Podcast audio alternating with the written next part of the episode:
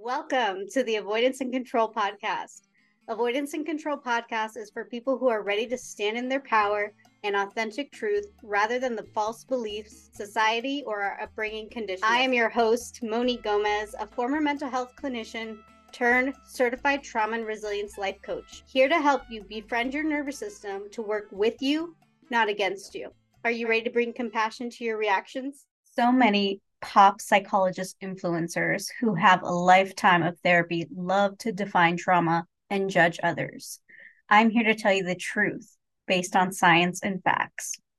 In this episode, I will talk about what used to be called trauma and what it means for real. I will redefine trauma to the science and facts.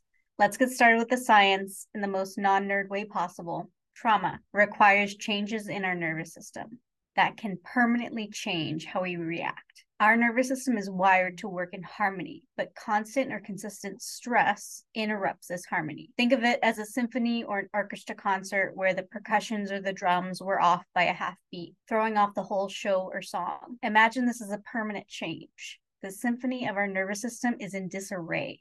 The conductor of the symphony is the hippocampus.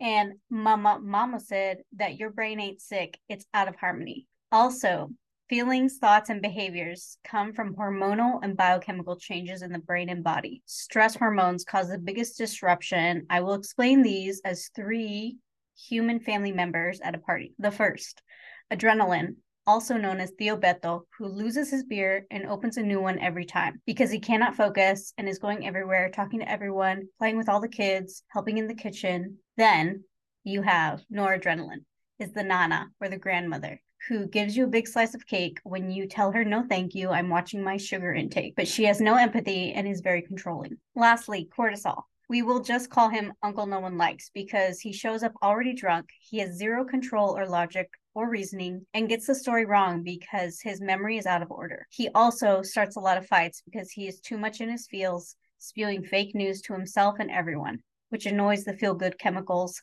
and happy hormones to leave the party like immediately now, after telling this made up Hispanic family party story as stress hormones, I'm sure you can see when you are stressed how these reactions mess up your life or simply your mental health and ability to cope. Did you hear this hormone party and think of some of the things you've done, whether snapped at a family member or couldn't see the facts but were stuck in the feels?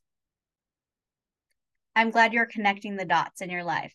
It's not all a bummer though. Here is some good news. These reactions and even pattern behavior can be rewired. More on this soon. For now, here's the truth. While those influencers fail to mention anything about toxic stress because likely they are stuck in the old definition of trauma being one single horrific event or many horrific events. While those influencers judge people who complain about, quote, bad parenting not being trauma, it really can be because of the reoccurring chemical party that happened in that person's body while living with them or even just being around them or thinking about those parents. The fact is, environments, even ones where most or half or all of our basic needs are met, can cause toxic stress that creates this chemical party, thus creating repeated patterns of lack of focus, strong need to control, problems with connections, and much, much more.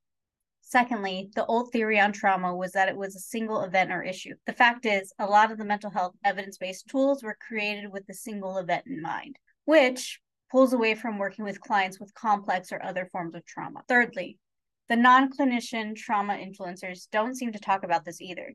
The system problems that lead to increased toxic stress environment. To live in a culture of toxic stress, yes, sometimes it's handed down generation to generation. More on this later in the season but also is directly related to systemic oppression, prejudice, and financial insecurity, which is heavily tied to wealth inequality and much more. So unfollow those judgmental influencers and listen to this the real definition of trauma. Trauma is the body's response to intense physiological demands. The nervous system is so taxed that it isn't working in harmony. This is predictable. That's why these doctors created the DSM. More on this in its own episode, and maybe even a series on the old white men monopolizing health by calling people sick. But I digress. The point is, your symptoms are natural biochemical responses. There is no need to be judgy to them like those influencers who are really angry at someone else. You need to know this, or else you will continue to judge, blame, and shame a part of you that is doing the best job that it can your brain and body. I hope this helped a lot. There's so much more to come this season. If you want to jump ahead on your own with these generational patterns of toxic stress that I speak of, you can order my book, Not the Chancla, on Amazon or the link in the show notes. Your history has skills you didn't even know about. If you want to explore these skills so you can regulate, step out of avoidance, and into aligned action, then join my building regulation container. During this pre sale, you get two additional sessions and bonus payment plans. More details in the show notes. Thank you so much for listening. Remember to bring compassion to your reactions and choose skills over symptoms. See you next time, friends.